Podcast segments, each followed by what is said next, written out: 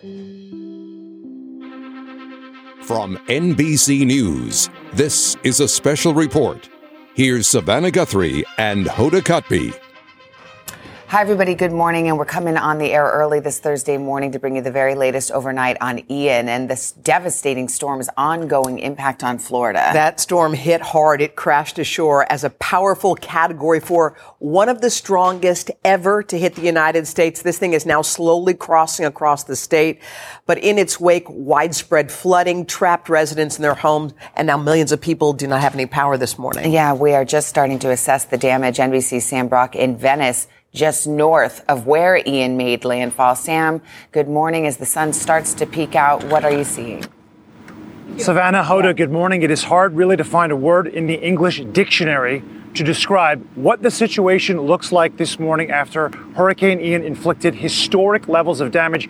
Catastrophic might be the best option right now. Let's start in Naples and Fort Myers, where the streets were turned into impromptu rivers and lakes. You could see, guys, pieces of homes floating down these rivers, cars that were swallowed up whole. In Fort Myers, there was a man we spoke with last night who was on the 20 something floor of his condominium with his 91 year old mother surrounded by eight feet of water. According to Governor DeSantis, you're looking at storm surge that reached 8 to 12 feet, maybe even higher in some areas. It's hard right now to just put a figure on how many homes have been damaged, but a starting point in the thousands is very likely. We do not have numbers right now on fatalities. We are expecting to get more information on that though from Governor DeSantis at about 8:30 Eastern Time this morning. That is when he is expected to hold a press briefing. As far as power is concerned, Two and a half million customers right now in Florida have no electricity. The telecommunications right now is very challenging. I'm not really hearing you actually at this moment. There is no cell service. They're bringing in portable cell towers to try to alleviate that. If you look at some of the counties right now that were hardest hit, where Ian really carved its way right through, we're talking about like Lee and Collier counties. There's about three quarters or more of customers there, 80 to 85 percent with no power whatsoever. So you can only imagine under those kind of trying conditions what it's like for hospitals who are caring for people who are already sick or perhaps are now injured and what those staffs are doing. We spoke with Sarasota Memorial Hospital yesterday. They were camping out there, expecting to be there for days, even weeks, however long it takes to protect those patients. Port Charlotte as well staff members there working through the night. I will leave you with this. Flooding will be top of mind today as we are looking right now at 14 inches of rain in southern Sarasota County in 12 hours, a once in a thousand year flood that now feels a lot more common. Let me send it back to you. Yeah, Sam, thank you setting the scene for us there. No kidding. In Port Charlotte, they had like the roof was ripped off of a hospital, and you're watching these uh, medics wading around up to their knees in water trying to care for people. There's so many stories out there, Bill, and a lot in the wake of this horrible storm. Yeah, good morning. There's so many people that evacuated that are wondering,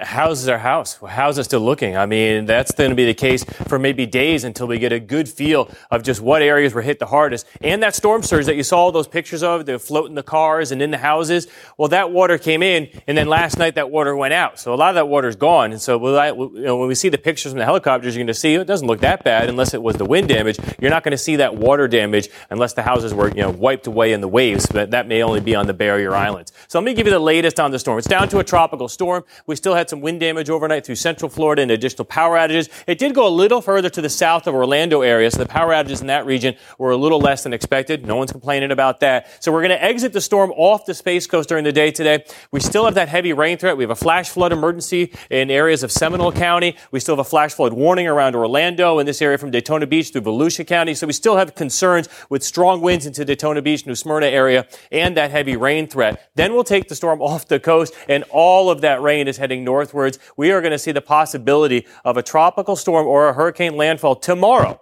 up there in this between Savannah and Charleston, guys. So we're not completely done yet. Hey, Bill, I have a question about that Tampa Bay. Um, you, we saw the water get sucked out of Tampa yes. Bay. It looked like almost dry on the bottom. What happened? Like, what happened to all that water? It was just, it's the opposite of what happened where the storm surge was because the winds on the northern side of the storm are blowing out off the coast. So it's just taking all that water and throwing it out to sea. And the opposite's happening where you have the storm surge south, the Fort Myers, the Naples, the Bonita Springs. That water is being driven in by the wind. So yeah, it was, the, the harbors were blown out. Uh, those areas were fortunate that they didn't have to, you know, the water that they got rid of. Yeah. That was the Landed. water that ended up to, to the south. Oh, okay. All right, Bill, thank you. And ahead of the storm, of course, thousands had to be evacuated, including from Marco Island, that is just south of Naples. And officials say what they will return to in the next coming days is horrific damage. Mike McNees is the city manager. He joins us live. Sir, I mean, what a difficult 24 hours you have had. First of all, just um, your assessment so far of the damage that you believe Marco Island may have sustained.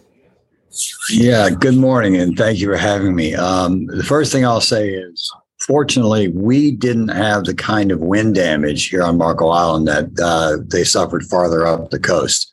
The storm hit us. Uh, the the highest end had already passed, so we didn't get in the hurricane force winds as much. More tropical storm force winds. So from a wind standpoint, uh, we're in much better condition. We did have very high water uh, as high as anyone around here has ever seen.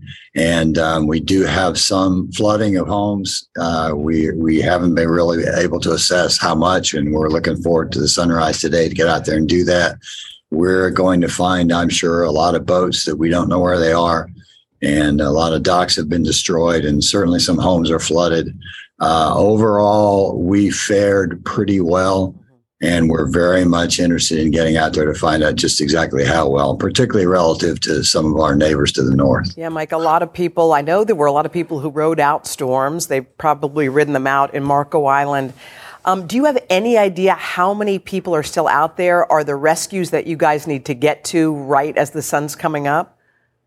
We have done some rescues already. Uh, we did some yesterday afternoon. We had a few people that we could get to who who were in compromised positions that we helped and uh, reached out to. Uh, this morning, we're about to find out. We're we're going to be out in the neighborhoods and. Um, we have some cell service, and so I'm sure we'll be hearing from some people. But we didn't have a lot of, of calls overnight. We didn't have a lot of issues, people reaching out and uh, saying they're in some sort of distress. So we're a little optimistic, but we've got to get out there and, and really make sure. You said a few moments ago it's the water's as high as anybody's mm-hmm. ever seen there or can remember.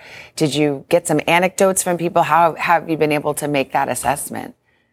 Well, um, I saw at least one picture of a boat that showed up in somebody's front yard, um, which is a little unusual, I would say. Uh, but you know, we stood outside ourselves and watched the the water come up alongside of our police station where our emergency ops center is, and it just we hadn't seen anything like it, and, and uh, it was just coming really fast, and you could actually see it rise in real time.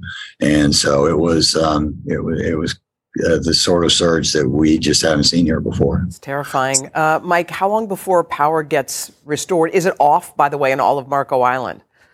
Uh, if it's not, I'd be surprised. I know it's off for a vast majority of the island. Uh, we will be first priority this morning, clearing roads so that the Lee County Electric folks can get out. They're they're not really able to yet, but that's going to be a first priority. Um, fortunately, the water is pretty much gone for us. We, we don't have, I don't think, roads blocked.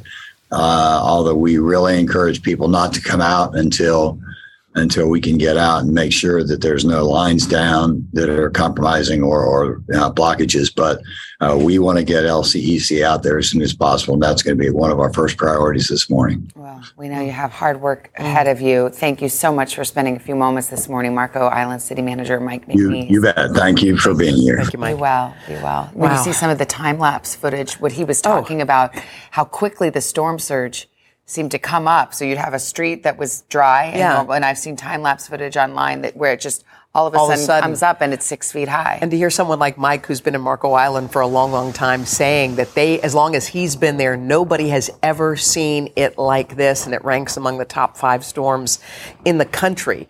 Uh, Hurricane Ian, a category, a high category four. Right now, some of the wrath, the worst of Ian's wrath, uh, is behind us, but it is making its way toward the eastern side of Florida. NBC's Blaine Alexander is in Orlando. It's been downgraded to a tropical storm there, but a lot of folks hunkered down the city's uh, theme parks are closed. Hey, Blaine. Yeah, that's right, Hoda. Even a weekend Ian is certainly a powerful one here in Orlando. You know, and the biggest thing, the name of the game that everybody's watching here is flash flooding. Those are the alerts. Those are the concerns. Those are the warnings that we're hearing from officials And of course, as you see right now, every now and then we'll get a very powerful gust of wind that knocks me off balance. We've got our producer kind of holding our materials right here. But if you look behind me, this is why. We've seen this steady rainfall that's been going since late last night and it's going to continue at this pace until at least noon today. Here's why that's problematic is because already we've seen over a foot of rain fall across parts of Orlando and that's in less than 24 hours.